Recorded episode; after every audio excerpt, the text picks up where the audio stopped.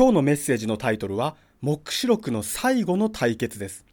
平和の千年と東国の千年間について学びます。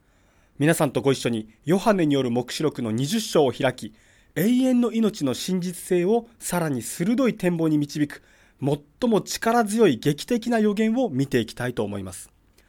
聖書の中の一番最後の書物、ヨハネによる黙示録を読んでいきたいと思います。黙示録の20章、ここにおいて私たちはもっと大いなる犯罪者、この世界で行われたすべての罪を先導した張本人であるサタンに対する神のご計画をあらわにする予言を見ることができます。黙示録の20章の1節から読んでいきます。20章の1節から3節をお読みします。また私が見ていると、一人の見つかいが底知れぬところの鍵と大きな鎖とを手に持って天から降りてきた。彼は悪魔でありサタンである竜、すなわちかの年を得た蛇を捕らえて、千年の間つなぎ置き、そして底知れぬところに投げ込み、入り口を閉じてその上に封印をし、千年の期間が終わるまで諸国民を惑わすことがないようにしておいた。その後、しばらくの間だけ解放されることになっていた。とあります。大いなる犯罪者、すべての罪の先導者であるサタン自身を神がどのように扱われるかという予言をここで見ることができます。聖書は彼は牢に投げ入れられ、その底で囚われたままであると書いています。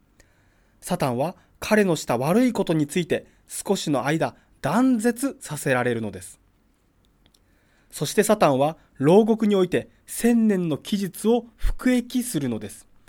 その千年が終わった後、聖書は彼がしばらくの間だけ解放されることになっていると言っています。彼は少しの間だけ猶予期間が与えられます。そうすることにより、彼が犯した罪や犯罪について考えるための千年服役を終えてもなお、彼が全く悔い改めず変わっていないことを全宇宙が理解するのです。彼は依然として全くの悪なのです。今晩はこれらのことを学んでいきます。さて、この千年期はいつ始まるのでしょうか？サタンを底知れぬところに投げ込み、千年間捉え、閉じ込めておく期間は一体いつから始まるのでしょうか？推測するには及びません。私たちは聖書を読み、その文脈から答えを読み取ればよいのです。聖書の中には、この千年期はイエスが雲に乗って来られる再臨において始まることがはっきりと書かれています。イエスご自身が来られ、悪魔を牢獄に投げ入れるのです。19章に王として描写されたイエスが白い馬に乗って2度目においでになる時の様子が書かれています。黙示録19章の千年期について書かれてある場所に注目してみましょう。ここは前の晩に学びましたが、もう一度読んではっきりさせておきましょう。ヨハネによる黙示録の19章11節をお読みします。また私が見ていると天が開かれ、見よそこに白い馬がいた。それに乗っている方は忠実で真実なものと呼ばれ、義によって裁き、また戦う方である。その目は燃える炎であり、その頭には多くの冠があった。また彼以外には誰も知らない名がその身に記されていた。彼は血染めの衣をまとい、その名は神の言葉と呼ばれた。とあります。ここでの白い馬に乗って現れた王の戦士とは誰なのでしょうか？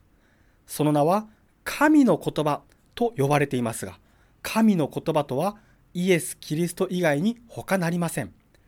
ヨハネによる福音書1章の1節から4節に、初めに言葉があった。言葉は神と共にあった。言葉は神であって、この言葉は初めに神と共にあった。すべてのものはこれによってできた。できたもののうち一つとしてこれによらないものはなかった。この言葉に命があった。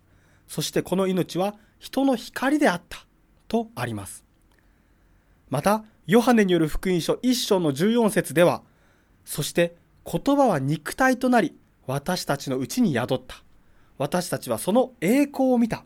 それは父の独り子としての栄光であって、恵みと誠とに満ちていたとあります。このように、この神の言葉という名の白い馬に乗った王の戦士は、王であるイエスであることがわかります。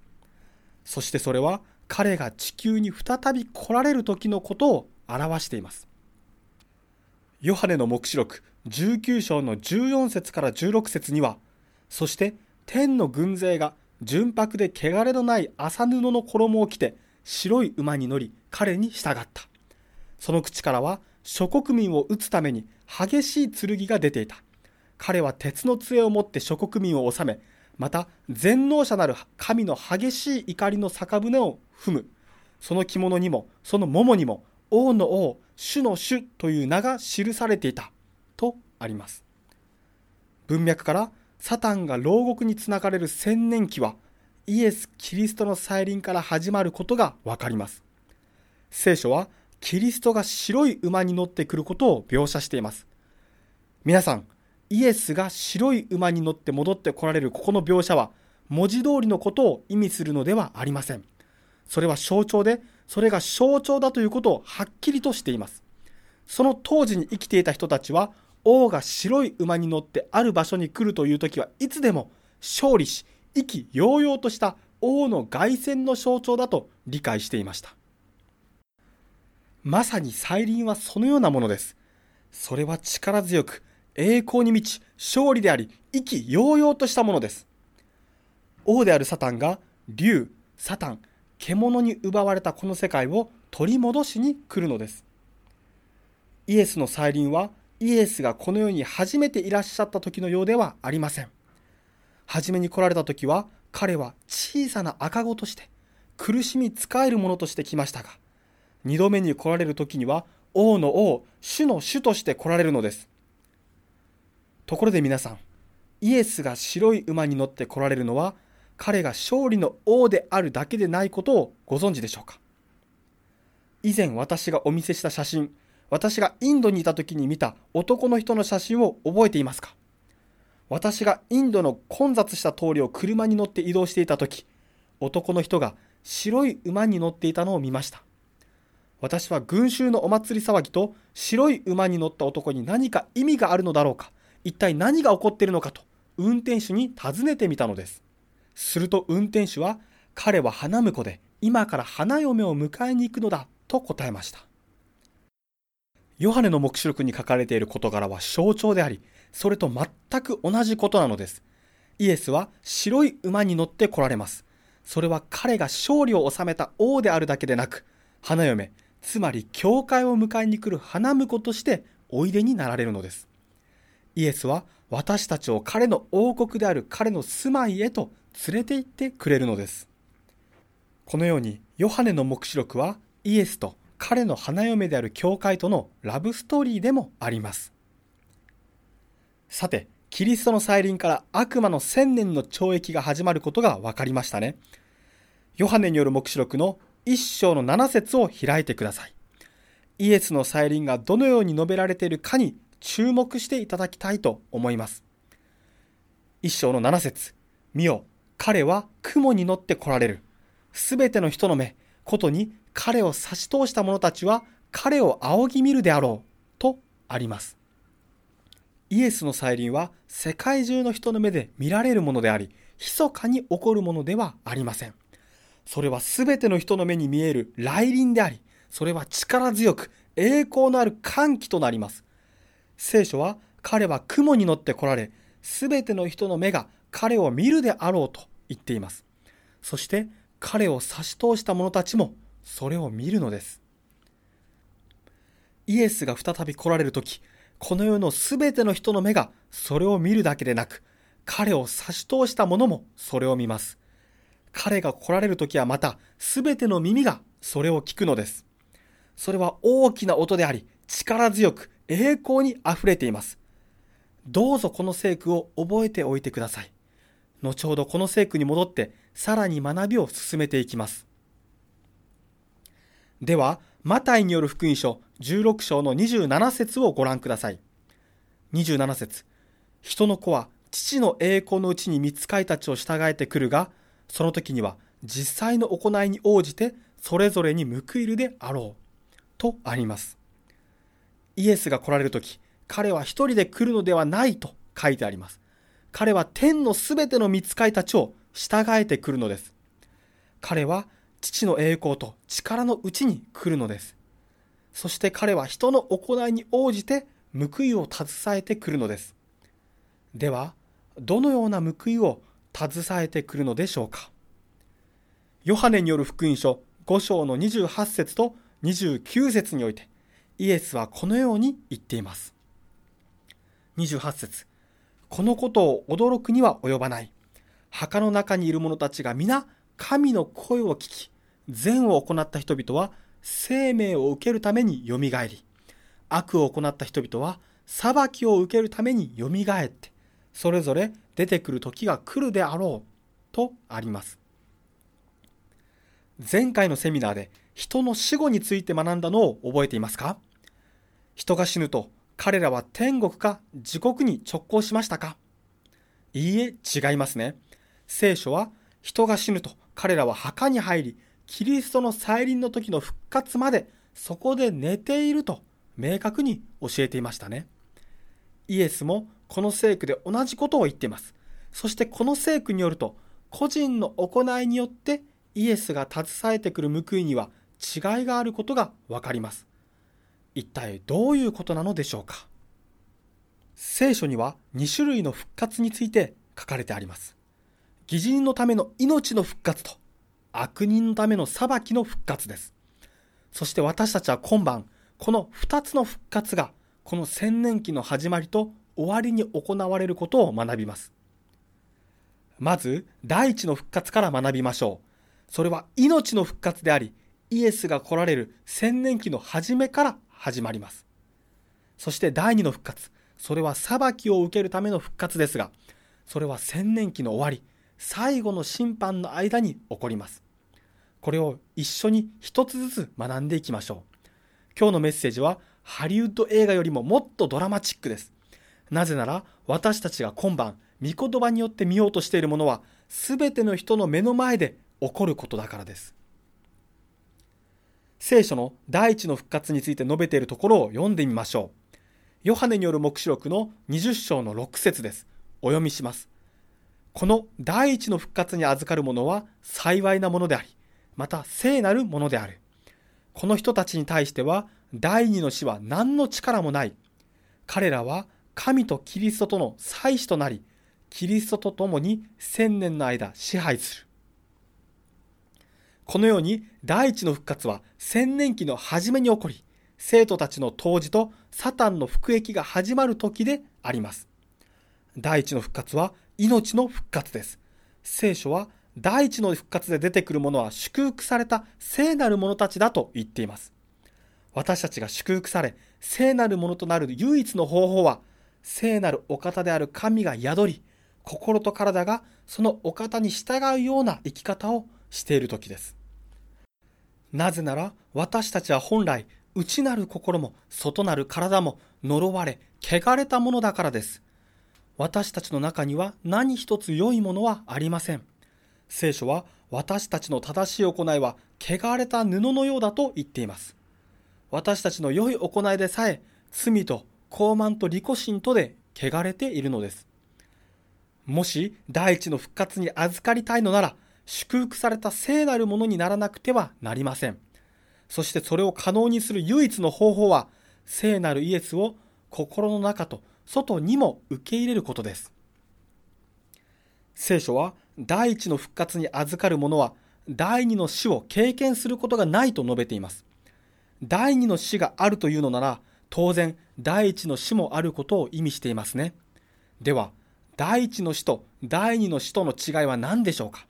それは一体どのような意味でしょうか？今日のセミナーでは簡単に、そして次回のセミナーにおいてもう少し深く学びたいと思います。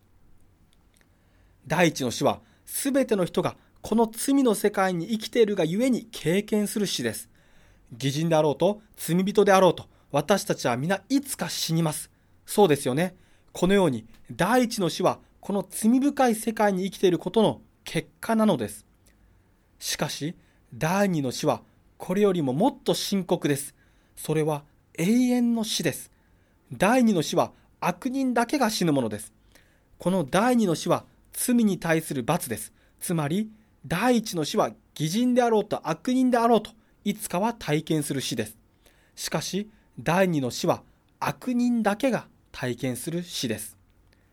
聖書は第一の復活に預かる者は第二の死を経験することがないと言っています。彼らは第一の死で死んだ後、第一の復活で出てくるのです。そして彼らは二度と死ぬことがありません。彼らは終わりの来ない永遠の年月を生きるのです。なぜなら彼らは主イエス・キリストを通して永遠の命の賜物を受けたからです。皆さんはどうかわかりませんが、もし再臨の前に死ぬことがあるのなら、私は第一の復活に預かりたいと思っています。大事なポイントなのでもう一度申し上げますが、私たちがその復活に預かるための唯一の方法は、聖なるイエス・キリストの義を受け入れ、彼により祝福され清くなる必要があります。聖書によると、この第一の復活に預かる者たちは、主イエスと共に千年間統治するとあります。これが第一の復活であり、義人の復活です。使徒パウロもこの点について賛同しています。テサロニケ人への手紙第一、4章の16節と17節をお読みします。すなわち、主ご自身が天使の頭の声と神のラッパの鳴り響くうちに合図の声で天から下って来られる。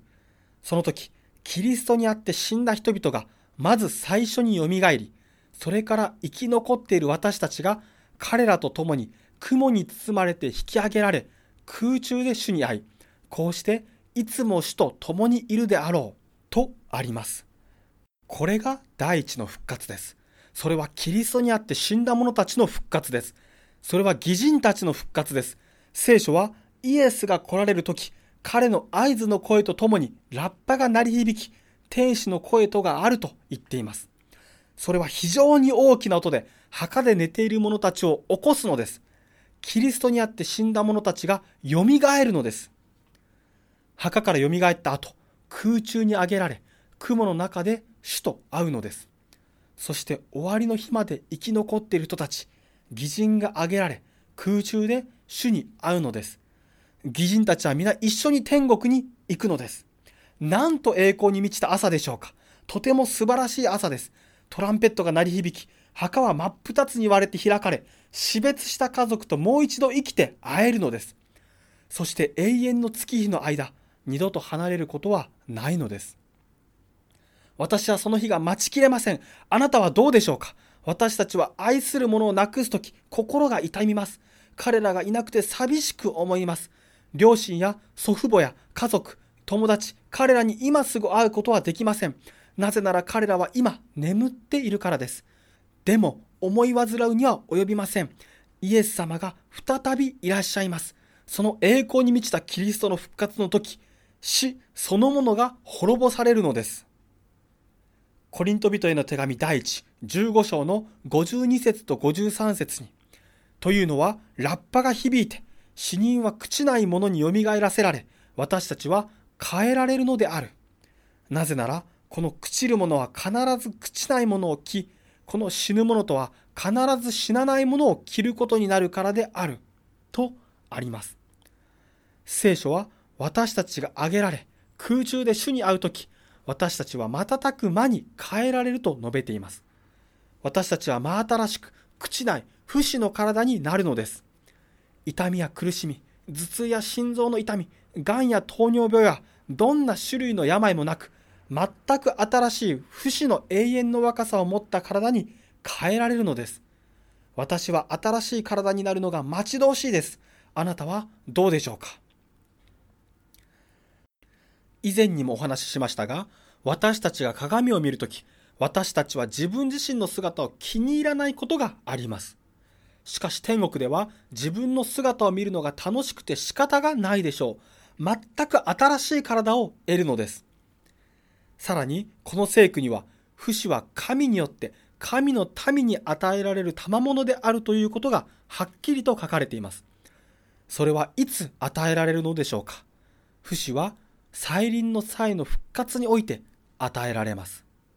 つまり、不死の魂というものは存在しないのです。私たちの内にも外にも不死は存在しません。私たちは死ぬと、それで終わりなのです。それが死です。魂は意識を持った状態で生きることはありません。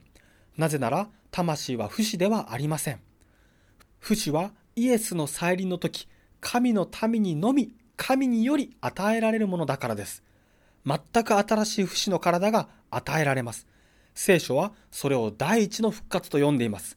それは命の復活でイエスが私たちに約束しているものです。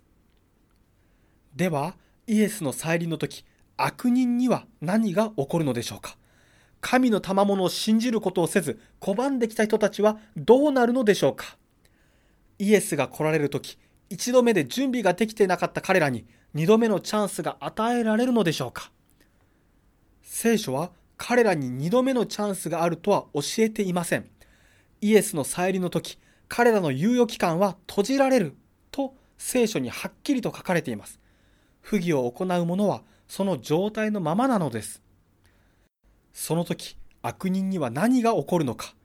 テサロニケ人への手紙第2、1章の7節と8節を開いてみましょう。それは、主イエスが炎の中で力ある天使たちを率いて天から現れる時に実現する。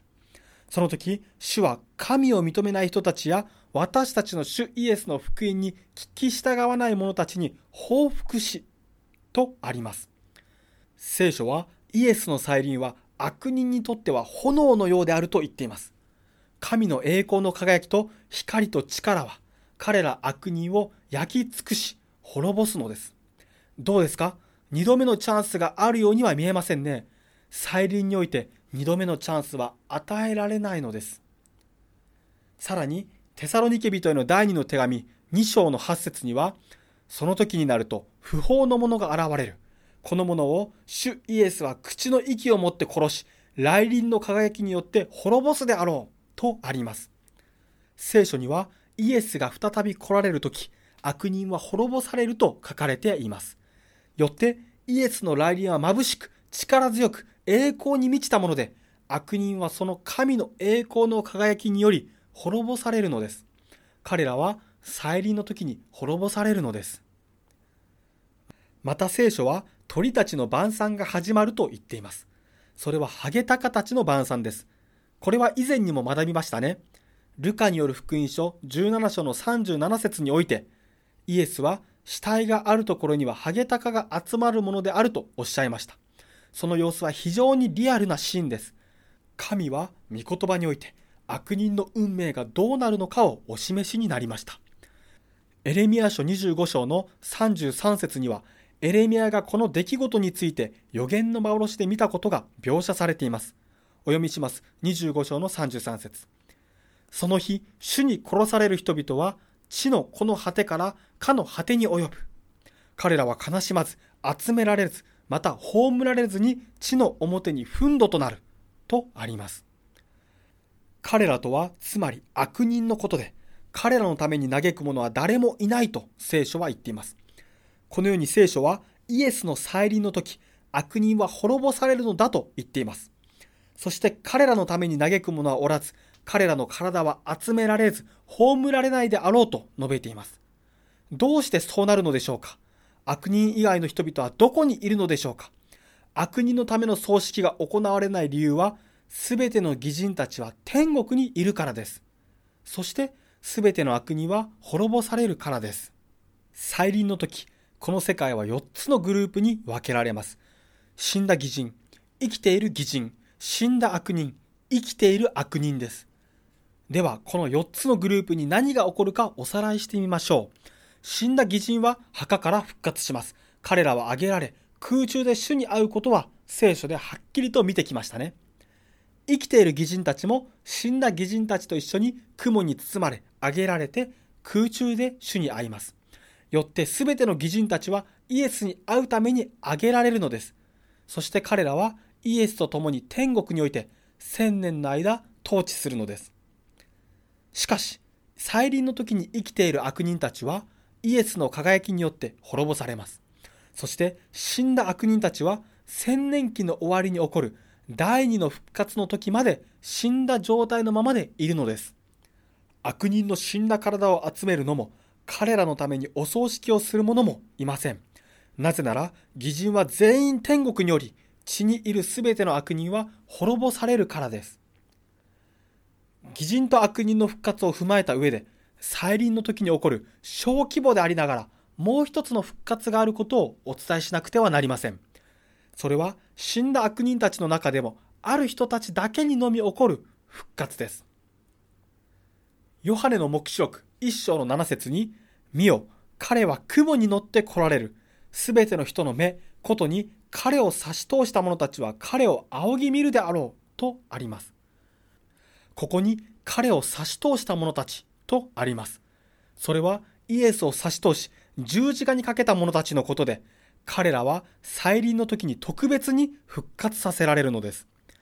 十字架で亡くなられた主の栄光なるお姿を彼らは見るのです。まさに神の子、この世の救い主であられるお方を見るのです。マタイによる福音書26章の64節においても、イエスは同様のことを言っておられます。この聖句はメモを取っておいて、後でご自分でご覧ください。主を差し通し、イエスを十字架につけることに関係した者たちは、その小規模な単位での復活において、彼らは彼らが拒んだ者が性別された救い主であり、この世の救い主であったことを見るのです。さて、再臨時の復活について学びました。その後の千年間、サタンは底知れぬところに投げ入れられるのです。聖書は何と言ってるでしょうかヨハネの目視録20章の2節と3節をご覧ください。彼らは悪魔でありサタンである竜、すなわち蚊の年を得た蛇を捕らえて、千年の間つなぎ置き、そして底知れぬところに投げ込み、入り口を閉じて、その上に封印し、千年の期間が終わるまで、諸国民を惑わすことがないようにしておいた。その後、しばらくの間だけ解放されることになっていた。とあります。お読みした聖句からイエスの再臨の時から千年間、サタンが底知れぬところで囚われたままでいることがわかります。それは何を意味するのでしょうか？サタンが囚われたままであるというのは、文字通りそのまま鎖でつながれておくことを指すのでしょうか？答えは、いいえです。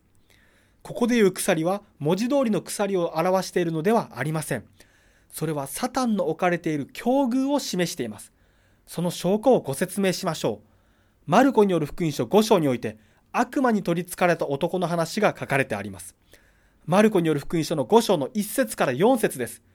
この男の中にいた悪魔はとても強かったため、この男を鎖でつないでおくことはできませんでした。聖書には、この男は鎖を引きちぎったと書いてあります。もし悪魔に取り憑かれた男が鎖でつないでおくことができないのなら、サタン自身を鎖でつないでおくことはさらに不可能なことです。そうですよね。サタンは超自然的な存在です。彼は壁をすり抜けることさえできるのです。ですから、これは実際の鎖を表しているのではありません。よって、それは彼の置かれる境遇のことを意味します。つまり彼は人々を騙すことができない環境に置かれるのです。彼の置かれる境遇の上にサタンは人を騙すことが一切できなくなるのです。なぜ彼は諸国民を惑わすことができなくなるのでしょうかすべての義人は天により悪人は死んでいるからです。千年間地上には誰もいなくなってしまいます。そのためサタンは騙し惑わすことができなくなるのです。あなたがとても忙しい時、誰かがどこかに行こうと誘ってきたことはありますか？その時、僕はいけないよここに繋がれているみたいに身動きができないんだと、このような表現を使ったことはありませんか？その表現はどういう意味でしょうか？あなたは実際にロープか鎖で繋がれているのでしょうか？違いますね。それはあなたがどこかに行ったり何かをすることを制限されている状況を表していますよね。この表現と同じ表現が目視録20章において見ることができるのです。サタンが鎖でつながれた状況になるということです。サタンには千年の間、騙し、誘惑する相手も、また彼を邪魔する者もいません。ですから、彼が唯一できることは、彼が犯した犯罪や罪について振り返り、考えることだけです。そのような状況、すなわち、つながれているような境遇に千年間置かれているのです。では彼はどこにつながれたままにされるのでしょうか覚えていますか？聖書には彼は底知れぬところに投げ入れられるとあります。その底知れぬところとは一体どのような場所なのでしょうか？ずっと落ち続ける底なし沼のようなところなのでしょうか？この底知れぬところという表現を言語ギリシャ語で見るとそれはアビソスと言います。英語のアビス、深淵という言葉はその言葉から来ています。それは型も形もない虚しいところを意味し、何もないところを表しています。その底なしのくぼみのようなところ、形も何もないようなところにサタンは繋いで置かれるのです。その表現は神が命を創造する前の地球の描写と同じです。創世記の一章の一節と二節をご覧ください。はじめに神は天と地とを創造された。地は形なく、虚しく、闇が深淵の表にあり、あります。神が光、地の木々、花々、魚、鳥、動物、そして人間を創造する前、地球は底知れぬ形のない虚しいところでした。この世界は形がなく、虚しく、そして光もありませんでした。しかし、神が来られ、光と命を創造されたのです。この世界は底知れぬところでした。ところで皆さん、地は形なく虚しくというこの表現は、そこに神の存在がない時に使われる表現です。神の霊が来て水を動かす前は世界はこのような状態でした。私たちの人生も精霊が私たちを生かし動かす前はこのような状態だったのです。私たちの人生もイエスなしには形なく虚しいものなのです。それは底知れぬ場所で虚しく空虚さだけがありました。私たちの人生に精霊が働くことを受け入れてなければ、イエスと彼のもたらす平和を受け入れてなければ、あなたの人生は底知れぬ穴のようになるのです。それをこの世の快楽であるパーティーや音楽など、サタンが提供する何らのもので満たそうと、どれだけ努力しても、あなたの中の虚しさは満たされることはないのです。それはまるで底なしの穴のようです。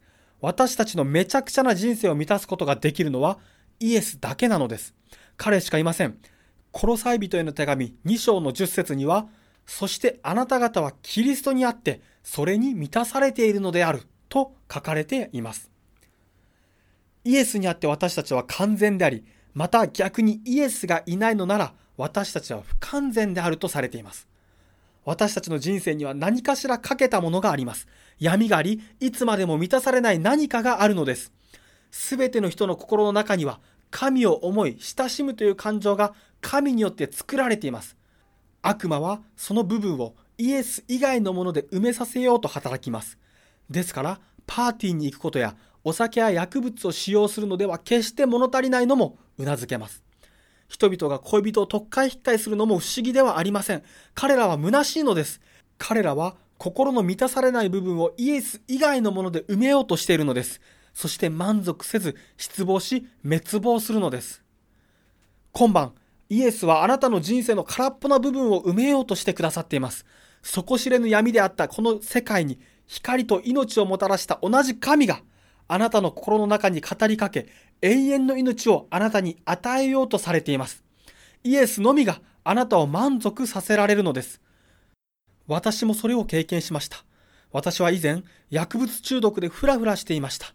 この世のありとあらゆることで心を満たそうとしていましたが、イエスが私の人生を生きるようになるまで、私は全く満足していませんでした。幸せではありませんでした。イエスだけが私たちを変えてくださるのです。さて、再臨時にサタンが底知れぬところ、形のなく虚しいところに投げ入れられることが分かりましたね。つまり、イエスが来られるとき、この世界、地球という惑星は底知れぬところに変わるのです。イエスの再臨の時に完全に破壊されたこの世界、荒れ果てた地球にサタンは千年間つながれておくのです。預言者エレミアはこの時期の幻を見てそれを言葉に表しました。エレミア4章の23節から26節をお読みします。私は地を見たが、それは形がなくまた虚しかった。天を仰いだが、そこには光がなかった。私は山を見たが皆震え、もろもろの丘は動いていた。私は見たが、人は一人もおらず、空の鳥は皆飛び去っていた。私は見たが、豊かな地は荒れ地となり、そのすべての町は主の前に、その激しい怒りの前に破壊されていた。とあります。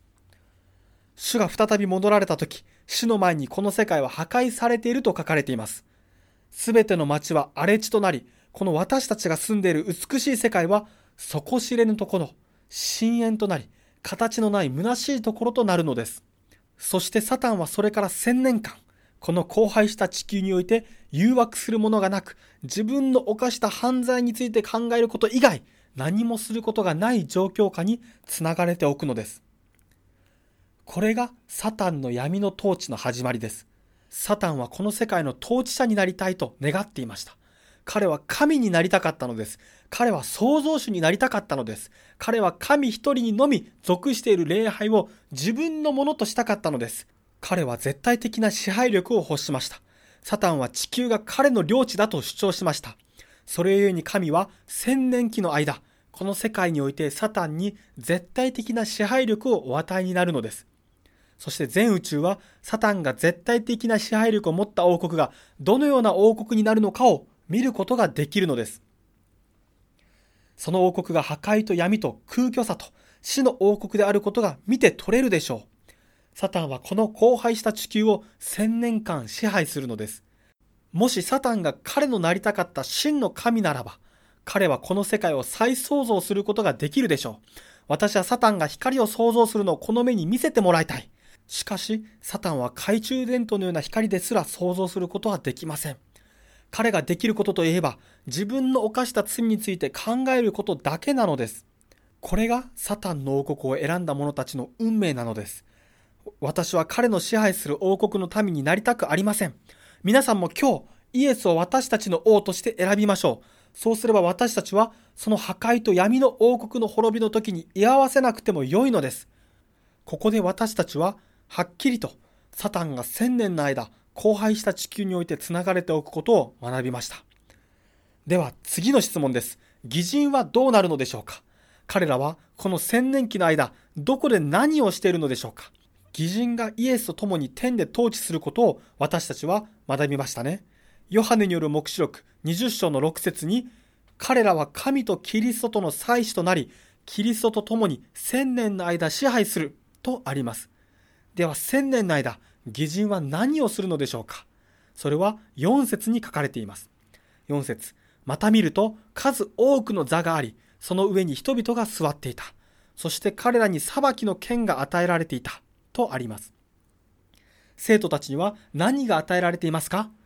裁きの権です。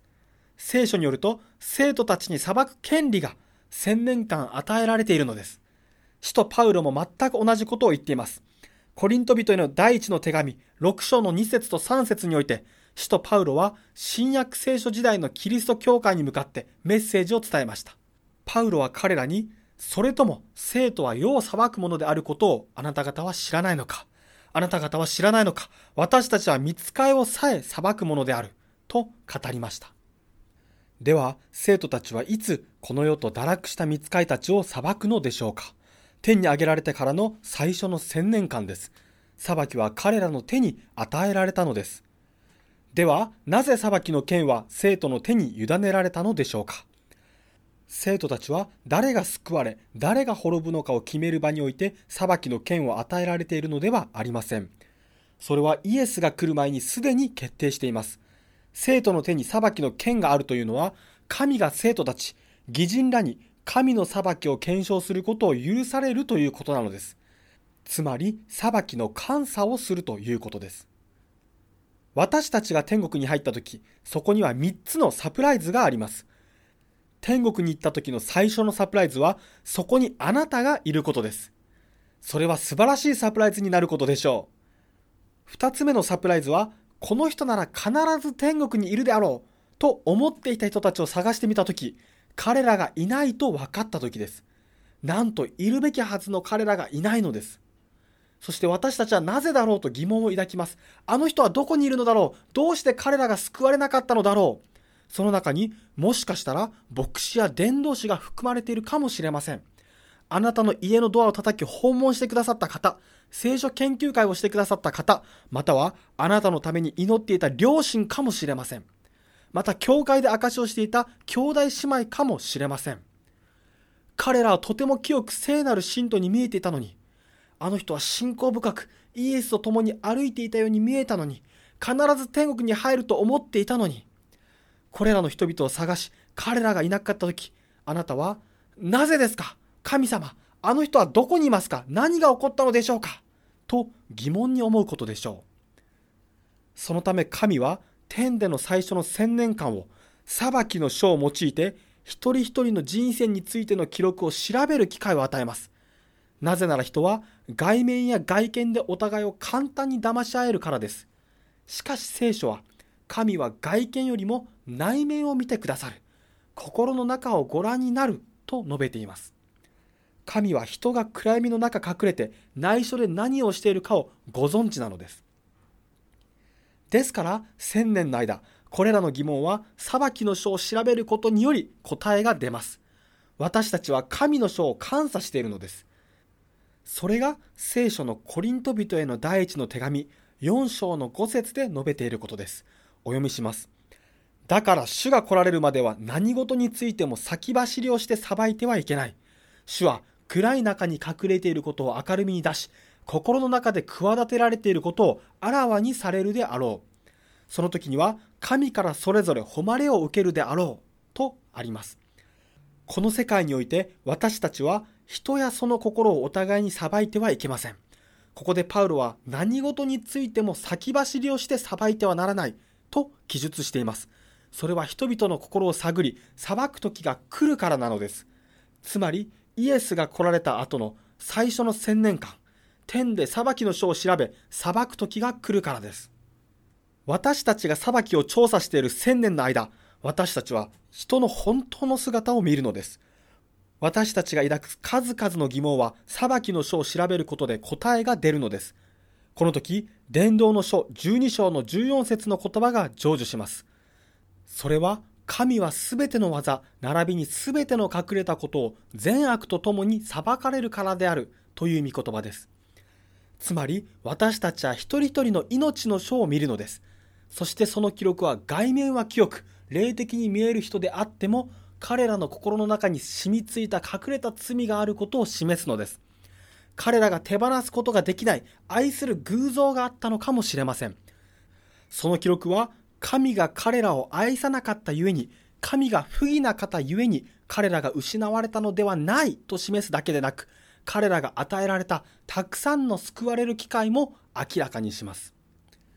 裁きの書には、その人のために捧げられた一つ一つの祈りが書き込まれ、彼らが教会に招待されるたび、説教を聞くたび、神が彼らを愛のうちに招き入れようとした全ての機会が記されています。そしてそれと同様に、彼らが言った全ての言い訳、真理を遠ざけようとしたこと、妥協するたびに記録されているのです。これは小さなことだ。神はこれぐらい気にしないだろう。私はこのままでも救われるだろう。といったことなど、すべてがその記録に記されています。自分を欺くことは一番の欺瞞です。命の書の記録には、なぜその人々が救われなかったのかを示すと同時に、神が彼らを救うためにできる限りのことをしたことが記されています。命の書が開かれ、偽人によって調べられるとき、すべての隠れたことが明らかになります。皆さんはどうか知りませんが、私は誰にも僕の命の書を読まれたくありません。私は今までいろいろとひどいことをしてきました。私はたくさんの罪を犯したことのある腐った人間です。私が過去にしたことを皆さんが知ることがあるのなら、私は皆さんと目を合わすことができないでしょう。しかし、感謝すべきことに、今晩イエスは、その私たちの罪の記録を彼の義の血潮によって覆ってくださるのです。私は私の命の書をイエスの完全さによって覆ってほしいと願っています。そしてそれは今晩、信仰によって彼を受け入れることによって可能になるのです。しかし、もし彼を受け入れなければ、すべてが明るみにさらされます。私たちが神の正義と公平さと愛を裁きの中に見るとき、私たちは神を称え、主よ、全能の神よ、真理と義があなたの裁きです。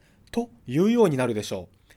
神よ、あなたは人々を救うためにあらゆることをし尽くしてくださいました。彼らが救われなかったのはあなたのせいではなく彼らがそれを選んだのです。と納得するのです。ところで、天国に行った時の3番目のサプライズについて話すのを忘れていました。3つ目のサプライズは何だと思いますか ?1 つ目はあなたが天国にいること。2つ目はそこにいると思っていた人たちがいないこと。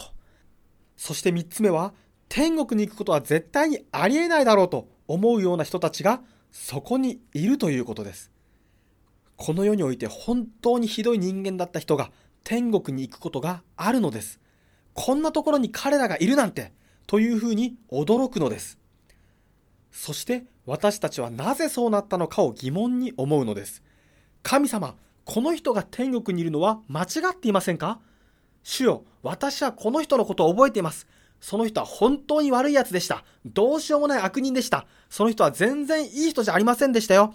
何かを見落としてはいないでしょうか？と不思議に思うのです。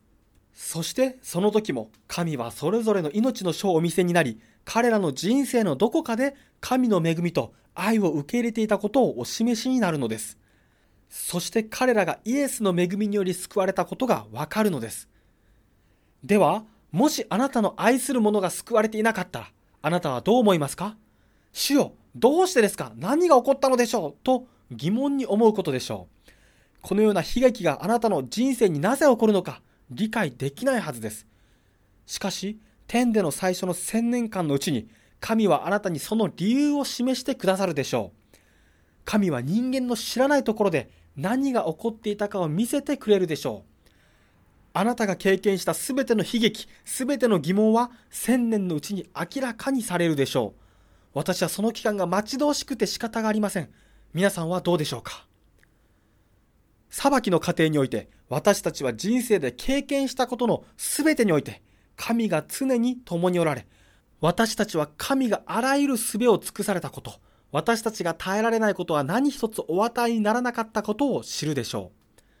裁きの権は生徒たちに与えられます。今晩はさらに裁きの目的について深く学び、お話ししたいと思います。裁きが行われる最も重要な理由に、サタンの神に対する誤った非難について、神の潔白を証明するというものがあります。裁きは神の意志により誰が救われ、誰が失われるかというよりも、私たちの自由意志による自身の選択により救われるか失われるかが決まるということが大切なのです。裁きはサタンの神に対する誤った非難から神の潔白を証明するものです。これについては以前勉強した通り、私たちは善と悪の大相当の真っ只中にいます。サタン、つまり天において栄光の見つかりであったルシファーが神に対して不義で不公平の神であると他の見つかりたちの前で非難し始めたことを私たちは学びましたね。彼は同じことをこの世界でも行っています。彼は人々に神の立法は不公平であり、神は不義で無慈悲で愛のない神だと考えるように仕向けています。サタンは神の顔に泥を塗ったのです。そして多くの人は歪められたままの神のイメージを心に描いています。なぜなら、サタンが神の性質について嘘をついたからです。ですから、裁きの目的は、その嘘が全くの誤りであり、神の潔白を全宇宙に証明することなのです。それは、神が行ったとサタンが主張するすべての過ち、不義の告発について、神の無罪を証明するということです。聖書を注意深く研究すると、裁きには3つの段階があることに気づきます。その裁きの3つの段階は異なる時に起こります。そのそれぞれの段階において、それぞれ異なる群衆の前で神の性質の潔白を証明するのです。最初の段階は調査審判です。前回のセミナーで調査審判がイエスの再臨の前に行われることを学びました。聖書の予言によると、それは1844年に始まりました。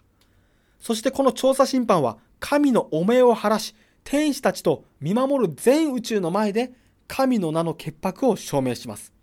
それはイエスの再臨の前に起こります。なぜだと思いますか？再臨の前に調査審判が行われる理由は、神は天使と全宇宙に対してこれらのあがなわれた罪人たちを天の王国に連れてくることが安全だと証明しなくてはならないからです。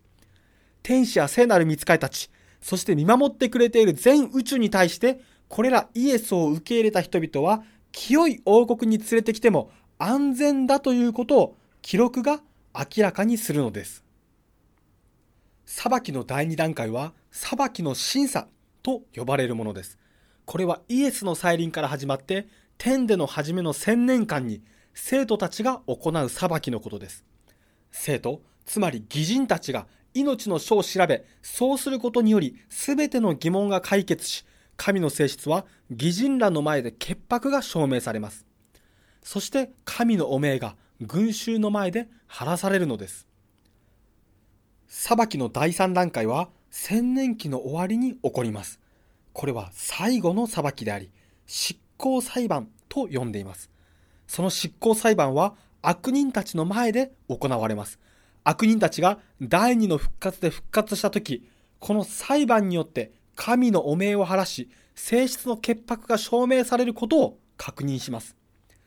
罪を完全に滅ぼし、サタンを滅ぼす前に、全宇宙がサタンの神に対する言いがかりは間違いであったこと、彼がずっと嘘をついていたことを理解するようになるのです。その裁判が行われる理由は、サタンの主張していた神に対する非難の忌むべき性質を理解することにより、罪の報酬であるし、永遠の滅びがサタンの犯した罪に対して受ける罰としてふさわしいものだと全世界が納得するというものです。このように神は全宇宙の前で彼の汚名を晴らします。そしてその時初めて罪に終わりを言い渡すことができるのです。大総統の中においてサタンの告発がとんでもない嘘であったと証明されるのです。神の性質を証明し、潔白を示すのです。彼の掟は義で公平なものであることをはっきりとするのです。そして悪は永遠にこの宇宙から滅ぼされるのです。このように天での千年間は義人らはイエスと共に天で統治し、裁きの記録を読み直します。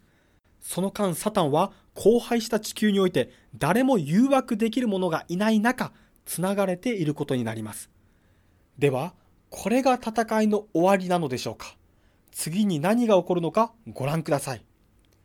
エレミア書4章の27節において、聖書は、全地は荒れ地となる。しかし私は、ことごとくはこれを滅ぼさないと言っています。よって裁きは戦いの終わりではないのです。なぜなら、千年期の終わりに、サタンの刑は執行されなくてはならないからです。千年期の終わりには一体何が起こるのでしょうかヨハネの目視録20章の7節と8節を読んでおさらいしましょう。これはハリウッドが作成する映画よりもずっとドラマチックなシーンです。想像しながら読みましょう。聖書は千年の期間が終わるとサタンはその極から解放される。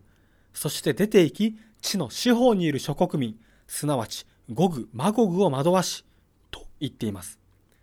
ここでの諸国民は一体誰のことでしょうか？すべての義人たちは天にいて、すべての悪人たちは死んでいるはずですよね。では、諸国民を惑わすとは、どのような意味があるのでしょうか？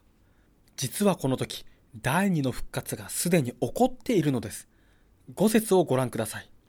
そこには、それ以外の死人は千年の期間が終わるまで生き返らなかった。これが第一の復活である。と書いてあります。つまり、千年期の終わりには死人、悪人たちが生き返るのです。これがイエスの言った滅びのための復活です。それは最後の裁きの間である千年期の最後に起こります。第一の復活は義人のための復活であり、イエスの再臨の時に起こります。それと同時にサタンの千年期の刑期が始まります。その時、生徒たちは天に降り、サタンは荒廃した地球につながれます。そして千年期の終わりに第二の復活が起こります。それは滅びのための復活です。それからサタンと悪人たちに対する最後の裁きの判決が言い渡されます。その時、サタンはその鎖から解き放たれ、すべての悪人たちを騙すために出ていくのです。復活した悪人たちに対して、サタンは、私はあなた方の神である。あなた方に命を与えたのは私である。私が墓から呼び出したのである。あなた方は私のしもべであり、私はあなたの主である。と嘘をつくかもしれません。このようにサタンは諸国民を騙すのです。これらのことから、たとえ自分の犯した罪、先導した罪について考える時間が千年あった後でも、サタンは未だ悔い改めず、変わらないものを見ることができます。彼は全く変わらない悪のままなのです。それにより多くの人々の、もし神がサタンに考える時間を与えれば、彼は変わるだろうというような疑問を解決することになります。この予言はサタンがやりすぎたことを表しています。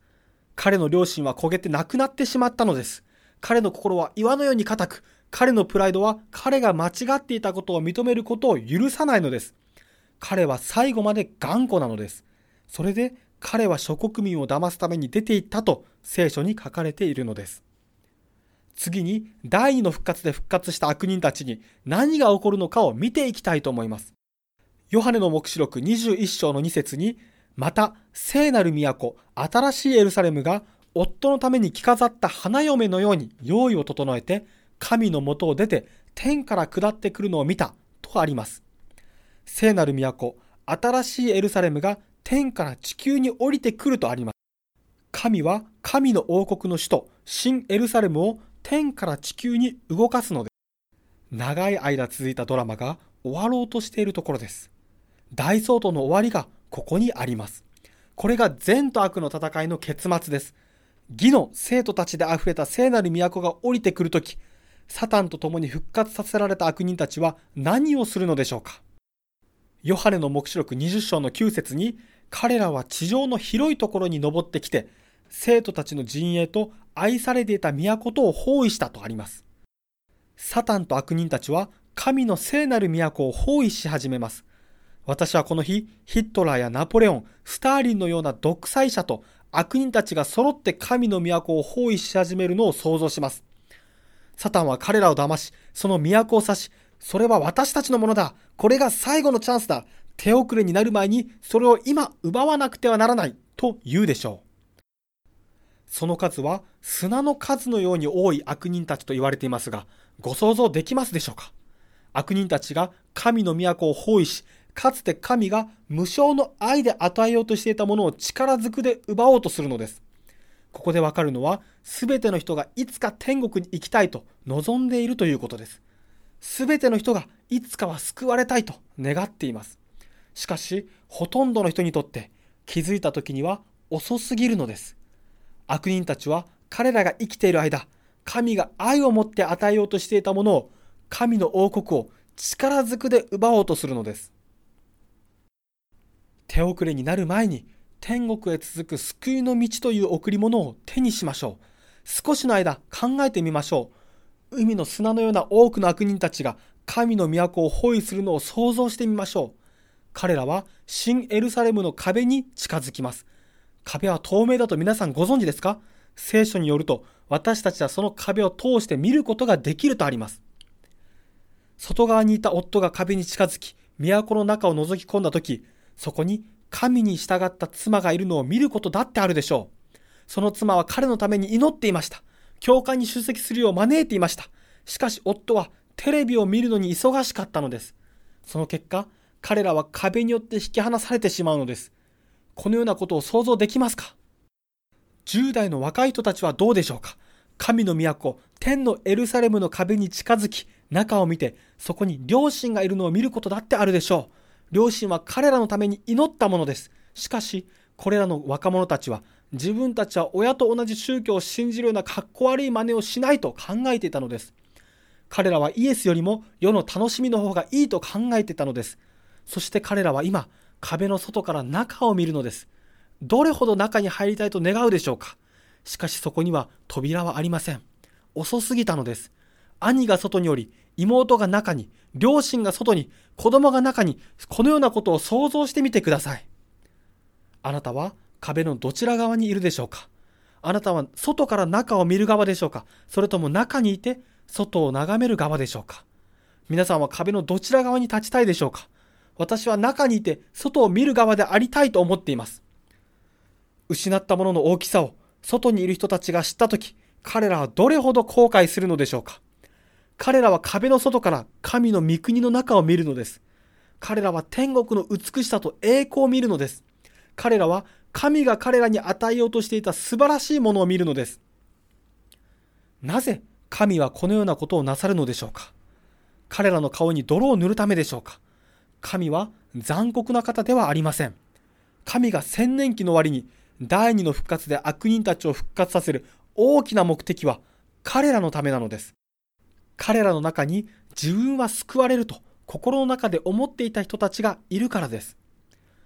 壁の外側にいる幾人かの人々は心の中で自分は中にいるべきだと信じています。第二の復活で目覚めているのにかかわらず、それが第一の復活だと考える人たちがいるのです。しかし、彼らは千年間長く眠っていたことに気がつきます。そして彼らは神に尋ねます。神よ、なぜ私は救われなかったのでしょうか？と。彼らは、主よ、主よ、私はあなたの名前で予言を語りませんでしたか？あなたの名前で多くの素晴らしいことをしませんでしたか？私は悪魔を散らしませんでしたか？主よ、私はあなたを信じていました。あなたの名前を宣言していました。なぜ私が失われるのでしょうか？というのです。彼らは自分の心のことさえわからないのです。最も大きな欺瞞は自分自身を騙すことです。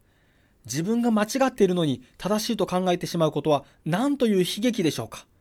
そのため聖書は私たちの心の奥をさらに深く調べなさいと教えています。私たちも主よ、私はあなたのために死ぬ覚悟があります。皆があなたを離れても私は離れません。私はあなたと共に死にます。と口にしたペテロのようになってしまう時があります。夜が明ける前にペテロはイエスを3度も否定しました。ペテロは自分自身を強いと思っていましたが、実際弱かったのです。私たちは心の奥を探らなくてはなりません。私たちは、主よ、私の人生の中であなたを傷つけていることがあるでしょうか？私自身が気づかない隠れた罪がないでしょうか？それを示し、私の人生から取り除いてください。主よ、私の罪から私を清め、勝利を収めさせてくださいと祈らなくてはなりません。神は悪人たちに自分の命の書を見せるため、第二の復活において彼らを復活させます。悪人たちは自分の心を見るのです。そしてその記録は彼らが真理を退き妥協するたびに書き留められており、彼らの心が悪であったことを明らかにするのです。同時にその記録は神がいかに彼らを救うために働かれたか、彼らのためにどれだけ長い間忍耐し苦しまれたかを示します。彼らのために捧げられたすべての祈りもそこに記されており、彼らはそれを見るのです。教会に招待された時など、彼らに与えられたすべてのチャンスがその書に記されています。そして悪人たちは神が彼らを愛さなかったため、彼らが救われなかったのではなく、いかに神が彼らに働きかけておられたかを見るのです。彼らは神が平等な機会をお与えにならなかったために、彼らが失われたのではなく、何度も何度もその機会が与えられていたということを、その書を見て理解します。悪人たちが救われない理由は、自分たちがそれを選んだのだということを知るのです。彼らは神からの贈り物を拒否し、真理を退け、妥協したのです。悪人たちは後悔するでしょう。彼らは救いの道へと備えられていた全てのチャンスを、そして彼らは自分が犯した愚かな選びに耐えられないほどの後悔でいっぱいになります。後悔の念は彼らに重くのしかかります。そして全ての民はひざまずいて彼を拝み、全ての者がイエスこそ主、神は愛なりと宣言するであろうという聖書の予言が成就するのです。悪人たちと同様にサタン自身も神を認め拝みます。サタンは神は正しいお方だった。命の書は神は正しく義であり恵み深く愛のお方であることを示している。神は私たちを救うためにあらゆることをなさった。神は強制する神ではない。私たちが嫌がることを一度も無理やり押し付けることはなさなかった。私たちに選択する自由があったため、私たちは滅びの道を選んだ。と命の書は示している。主よ、永遠の滅びは私たちが犯した罪に対する罰に間違いありません。と認めるのです。こうして神の性質の潔白は証明されます。ついに悪人たちの前に、全宇宙の前に神の汚名は晴らされたのです。その後初めて神は悪を一気に全てこの地球から消し去るのです。悪人たちは自分たちが何を失ったかを見るとき、いかに多くの機会が与えられていたか見るとき、彼らが言った全ての言い訳を見るとき、彼らは耐え難いほどの後悔でいっぱいになるのです。悪人たちは彼らが選んだ罪が彼らを神の御臨在のうちに住めないようにしてしまったことを知ります。そのため彼らは永遠に命を与えるその方と離れ離れになってしまうのです。命の源である神と切り離されてしまうなら、その結果として何が起こるでしょうか死です。命を与えるものを離れてしまうとき、死が訪れます。神が怒り、執念深く悪人たちに仕返しをするからではありません。彼らの罪が彼らを滅ぼします。彼ら自身が命の源から自分自身を切り離したのです。彼らは耐えれないほどの嘆きと後悔で満たされます。そしてそのように考えているさなかに天から火が降り、彼らを焼き尽くすのです。聖書はこれを第二の死と呼んでいます。復活の希望のない死です。それより先がない完全な死です。これは罪の結果であります。悪人たちは永遠に彼らの創造主と引き離されるという実にひどい後悔の念の中、完全に宇宙から消されてしまうと聖書は述べています。この時から地獄は燃え始めます。それが一般に言われる地獄なのです。地獄の火は今地球のどこかで燃えているものではありません。聖書には地獄についての教えはありません。地獄はギリシャのヘレニズム哲学から生まれました。その詳細については明日学びたいと思います。さて、サタンは第二の死の炎で滅ぼされるのでしょうか？もちろんです。サタンは地獄の主ではありません。彼は炎の燃料となり滅びます。聖書はヨハネの黙示録20章の10節において、そして彼らを惑わした悪魔は火と硫黄との池に投げ込まれたとあります。多くの人は地獄と悪人の滅びについて聖書的でない誤った考えを持っています。ですから、それについては次回のセミナーで学ぶことにします。今日は地獄とは一体何なのか少しだけ説明します。地獄とは何でしょうか実は地獄と炎はそれほど関連がありません。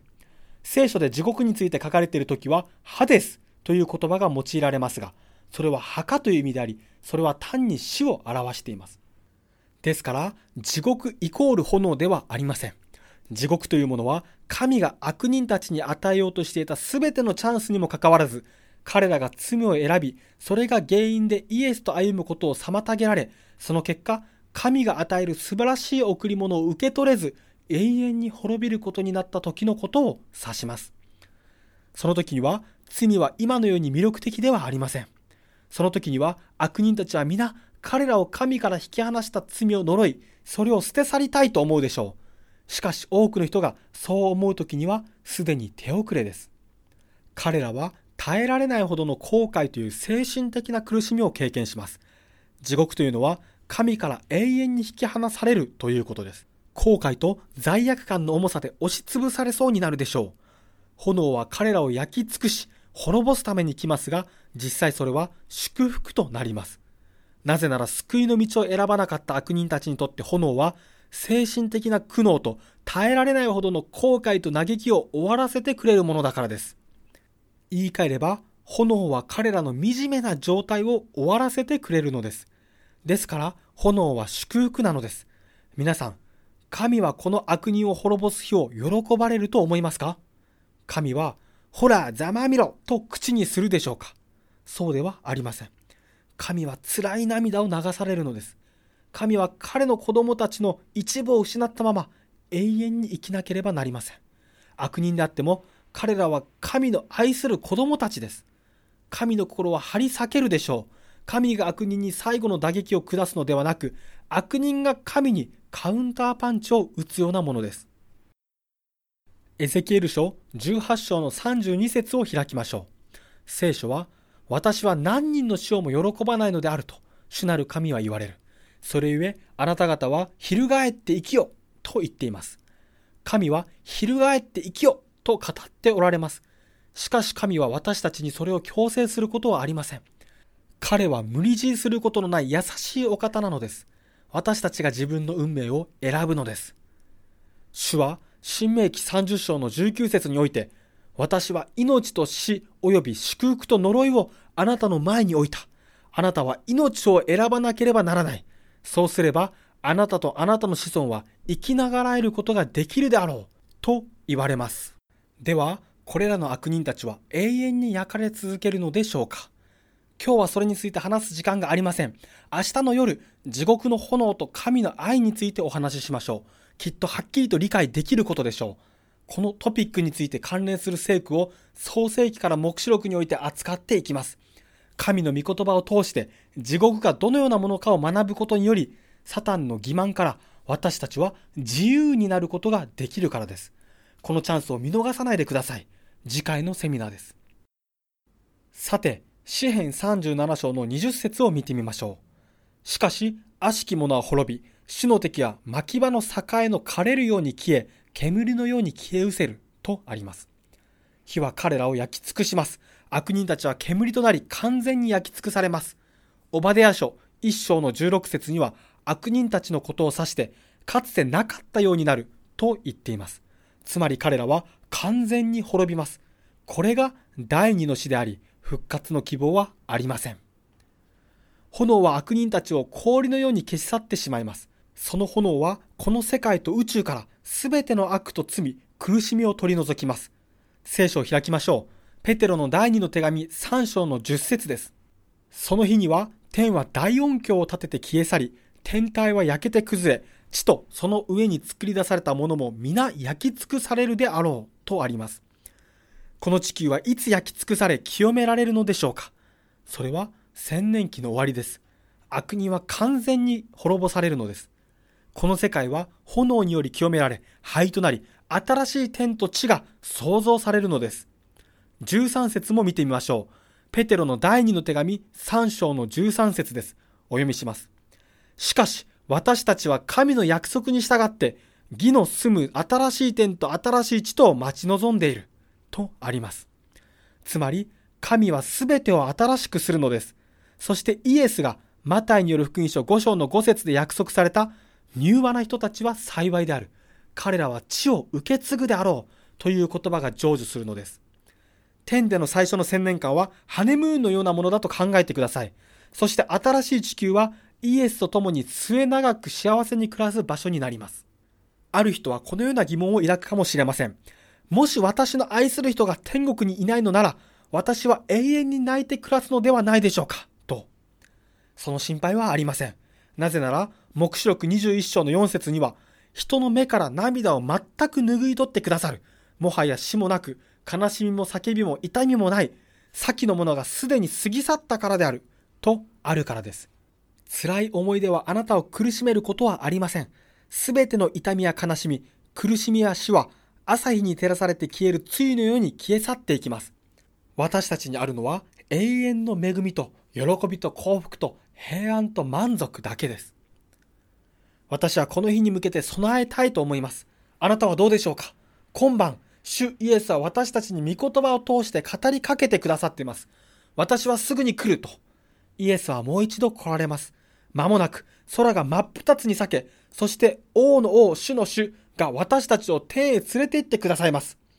イエスの再臨に備えることよりも大切なことがこの人生にあるでしょうかあなたは天の壁のどちら側にいたいでしょうか誰と共に千年を過ごしたいでしょうか天でイエスと共に過ごすのでしょうかそれともサタンと共に荒廃した地球で過ごすのでしょうか？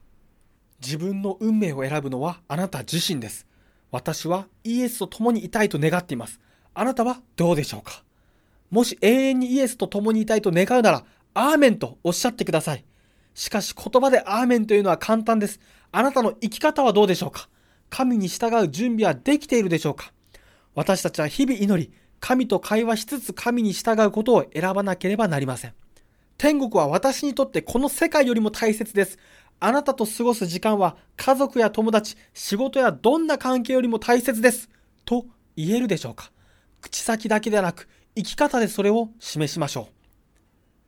今晩、神はイエスに全てを捧げるよう招いておられます。彼を私たちの人生の一番にしましょう。私たちが選択する全てにおいて、イエスがまず最初に来なくてはなりません。ですから今晩、主よ、私はあなたと永遠に過ごしたいです。と答えましょう。では、私たちが再臨に備えるためにはどうすればよいのでしょうかキリストと共に生きるためにはどうしたらいいでしょうか新エルサレムに入るためにはどうしたらいいでしょうか第二の死から免れるためにはどうしたらいいでしょうか私たちはどうすれば救われるのでしょうか今からこの講演会のメッセージの中で最も重要なポイントをお話しします。イエスはカルバリーの丘において十字架にかけられお亡くなりになりました。エルサレムから見てその十字架はどこにありましたかエルサレムの中でしょうか？外でしょうか？外です。イエスはカルバリーの郊外で亡くなりました。死人の丘にてお亡くなりになりました。さて、イエスの死は第一の死だったでしょうか？それとも第二の死だったでしょうか？これについてはたくさんの議論があります。しかし、聖書はどのように教えているでしょうか明確に示されていますので、お聞きください。イエスの死は人間の頭脳では理解しがたいものです。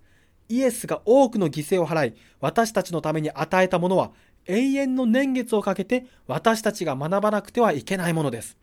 それほど救いの計画は永遠に私たちの意表を突き続けるのです。聖書はイエスが支払った代価について教えています。イエスが死んだ死は第一か第二か。その答えを知るためには、イエスが罪の報酬を全て支払ったのかどうかを考えてみればいいのです。彼は罪の報酬、すなわち代価を全て支払ったでしょうかもちろんです。彼は全てを支払ってくださいました。彼は私たちをあがない、そして人類全ての代価を払いました。では、ここで言う罪の支払う報酬とは何でしょうか？ローマ人への手紙6章の23節に、罪の支払う報酬は死である。しかし、神の賜物は私たちの主、キリストイエスにおける永遠の命である。とあります。この聖句の構成に注目してほしいと思います。聖書は罪の支払う報酬は死であると言っています。神の賜物は永遠の命であるとわかります。ここでの死はどの種類の死について言っているのでしょうか？内容と構成から見て、永遠の命、つまり神の賜物と対比されているものですね。つまり、罪の報酬は永遠の死なのです。よってこれは第二の死を指します。復活の希望のない死について書かれており、イエスが第二の死を経験されたということになります。これは全くもって理にかなっています。罪により永遠の掟が破られました。神の掟は永遠です。その永遠の掟が破られたため、報酬は永遠の死なのです。神の掟は愛、命、自由の掟であり、それを破ることは利己心と永遠の死をもたらします。罪は永遠の罰、つまり神と永遠に離別することをもたらします。永遠の命を持っている者だけが永遠の死の代価を払うことができます。そのため、見つかいたちが私たちの代わりに死ぬことはできません。そのため、神と対等な方でおられるイエスご自身が罪の代価を払わなくてはなりませんでした。皆さんの中には、イエスは第二の死を本当に経験したのだろうかと疑問に思っている人もいるかもしれません。では一緒にもう少し詳しく見てみましょう。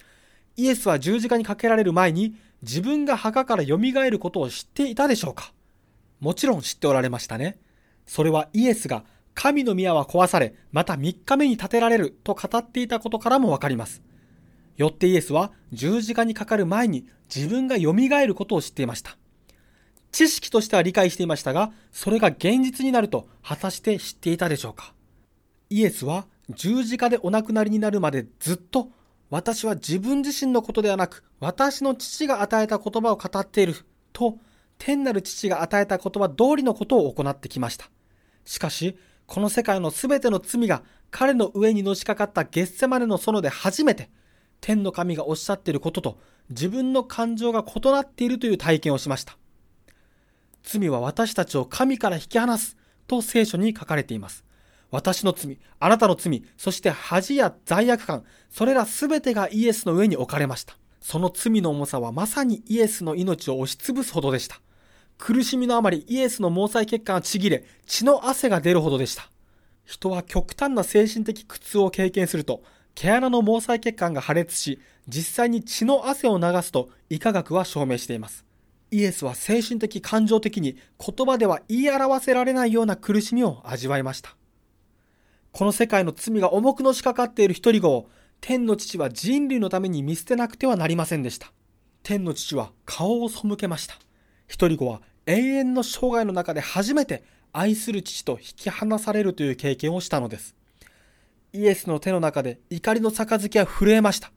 イエスは、父よ、できることならこの杯を過ぎ去らせてください、と祈りました。すべての重荷は彼の手に負えないかのようでした。その瞬間、イエスは私たちのために命を捧げたいとは感じませんでした。もし可能なら、もし別の道があるのなら、これを過ぎ去らせてください、と祈ったのです。しかしながら、イエスが感情の身に動かされなかったことに感謝いたします。最終的にイエスは、私の意志ではなく、あなたの身胸のままにしてくださいと祈りました。イエスを誘惑するために悪魔は、人類のために死ぬことはない。お前の弟子たちを見ろ。彼らは今眠っているではないか。奴らはお前が経験していることなど気にしていないのだ。父のもとに帰れ。天に帰るがよい。ここは私の領土である。お前の愛とやらを人類に使う必要はないのだ。無駄だ。彼らはお前ではなく、私が主人になることを望んでいる。お前のことなんか気にしていないのだ。見ろ。お前の愛する弟子ペテロを、彼はお前を拒んだ。お前の弟子の一人であるユダは、お前を裏切った。お前が愛した人々は皆、お前を拒んだのだ。彼らはお前の血に飢えているのだ。お前の愛を無駄にすることはない。天に帰れと言ったに違いありません。イエスはサタンの言う通りにすることもおできになりました。1万人の見つかりたちを呼ぶことだっておできになったことでしょう。そして、この代価を払うのは高すぎる。人類は自分の罪のために死ぬがよい。ということすらおできになったはずです。もちろん彼は天に帰ることも可能でした。イエスは地にも天にも見放され、一人裸で十字架にかけられました。イエスは、我が神、我が神、私をお見捨てになったのですか？とお叫びになりました。どんな気持ちがしたでしょうか？神から完全に別離し見捨てられる。第二の死とはどのようなものだったでしょうか？十字架上でイエスは世界で最も神に見放された男となりました。あなたが救われるために彼は見捨てられたのです。あなたが受け入れられるように彼は拒まれたのです。あなたが神と和解するために彼は切り捨てられたのです。十字架において天の父はイエスを見捨てたのです。復活の約束は一体どうなったのでしょうか皆さんも考えてみてください。私が約束を交わして、その後、私があなたを裏切ったとしたら、その約束はどうなりますか無効になりますよね。すでに裏切っていますから、約束はなかったことになります。ですから、十字架上でのイエスは実際に死んだ後のことなど想像もつかなかったのです。彼は第二の死、復活の希望のない死を経験されたのです。そのようにイエスは私たちの罪の代価をすべて支払いました。十字架から降りることもおできになったはずですが、そうなさりませんでした。彼をそこに留まらせたのは釘ではありません。私たちが彼の心の中にいたのです。イエスは人類が永遠に失われることなど耐えられなかったのです。ここに愛あふれるお方が罪への罪悪感に悩まされ、耐えられないほどの恥を味わい、神との離別を体験し、自国を味わっているのを見ることができます。神はあなたの人生をそこまでして永遠へと導こうとしているのです。何という神の愛でしょうか。イエス・キリストは私たちなしに天に住むことより地獄に行く方を選ばれたのです。あなたなしに天で生きるより地獄へ行くことを選んだのです。イエスは神と同等の命の価値を持っていました。それはこの宇宙で最も高価なものです。しかし、イエスはそれを全部捧げました。私たちの呪いを受け、私たちが祝福を受けるようにしてくださったのです。茨の冠をかぶることで、私たちが命の冠を受けるようにしてくださったのです。彼は十字架を担い、私たちが彼と共に勝利の御座に座ることができるようにしてくださったのです。そのためイエスはエルサレムの外でお亡くなりになり、私たちが新エルサレムの壁の中で生きることができるようにしてくださいました。皆さんはイエスを愛しているでしょうか？それほどまで私たちを愛してくださった方ですから、愛さずにはいられませんよね。この世界が炎に包まれるとき、神に抱かれていたいと思いませんか？イエスは、私を受け入れなさい。そうすれば御国に入ることができる。と言っておられます。聖書によると、主イエスは、見よ、私はドアのところに立ち戸を叩いている。私の声を聞く者は戸を開けるがよい。私は中に入り共に飲み食いし、彼は私と共におるであろう。と招いておられます。彼が再びいらっしゃるとき、私たちが新エルサレムの中に入る唯一の方法は、私たちの心の中にイエスを招き入れ、住んでいただくことです。あなたは、あなたの人生において真理が全うされるのを許しているでしょうか？わずかでもイエスを拒んでいることはないでしょうか？再臨に向けて備えができているでしょうか？あなたは正しい立ち位置、光の側に立っているでしょうか？あなたの周りの人はあなたにイエスを見出しているでしょうか？イエスはこの世のものを手放し、聖書の御言葉を心に留め、あなたが全てを捧げるように招いておられます。今晩、私たちのために全てを与えてくださったイエスに、私たちも全てを捧げましょう。もしあなたが再臨の前に準備をしたいと願うなら、こう祈ってください。主よ、私は私の人生を自分のやり方で生きるのに疲れました。あなたのために生きたいと思います。主よ、全てを捧げることを私に教えてください。信仰深くいるということはどのようなことなのかを教えてください。日々あなたに頼ることを教えてください。私はあなたの御国に入りたいと願います。私と私の家族を救うためにどんなものでもお取りください。もしこれがあなたの祈りなら、どうぞひざまずいてください。すべてを捧げ、天の義であり、聖なる神の御前にひざまずき、神の御前に謙虚な捧げ物として祈りましょう。心の中を探りましょう。手遅れになる前に今イエスに全てを捧げましょう。天の父よ、私たちは見舞いに神戸を垂れています。あなたが王の王、主の主であること、私たちの偉大な救い主であること、私たちの代わりに犠牲になられたことを知っています。主よ、私たちはあなたの愛の大きさに驚いています。主よ、あなたは私たちに多くを与えてくださいました。私たちの死ぬべきを取り、あなたの命を与えてくださいました。私たちの罪の呪いとを取り除き、私たちにあなたの義と祝福をくださっていることに感謝します。ああ、主よ、私たちがこんなにもあなたを傷つけてきたのにもかかわらず、どうして私たちをこのように愛してくださるのでしょうか私たちはあなたに対して罪を犯してきました。私たちはあなたの声を無視しました。私たちは何度も何度もあなたを十字架につけてきました。主よ、どうして私たちをそんなに愛してくださるのでしょうか神よ、それなのに私たちを見捨てずにいてくださり、感謝です。私たちが価値あるものだから、あなたは私たちを愛するのではなく、むしろあなたが愛してくださるから、私たちに価値が与えられていることに感謝します。私たちは今晩あなたの愛に応えるためにここにひざまずいています。今日、私たちはあなたのメッセージを聞き救われたいと願います。私たちは壁の外側ではなく内側にいたいと願います。ですから主イエスよ、どうか今私たちの心の中にお入りください。私たちの罪をお許しください。すべての不義を清めてください。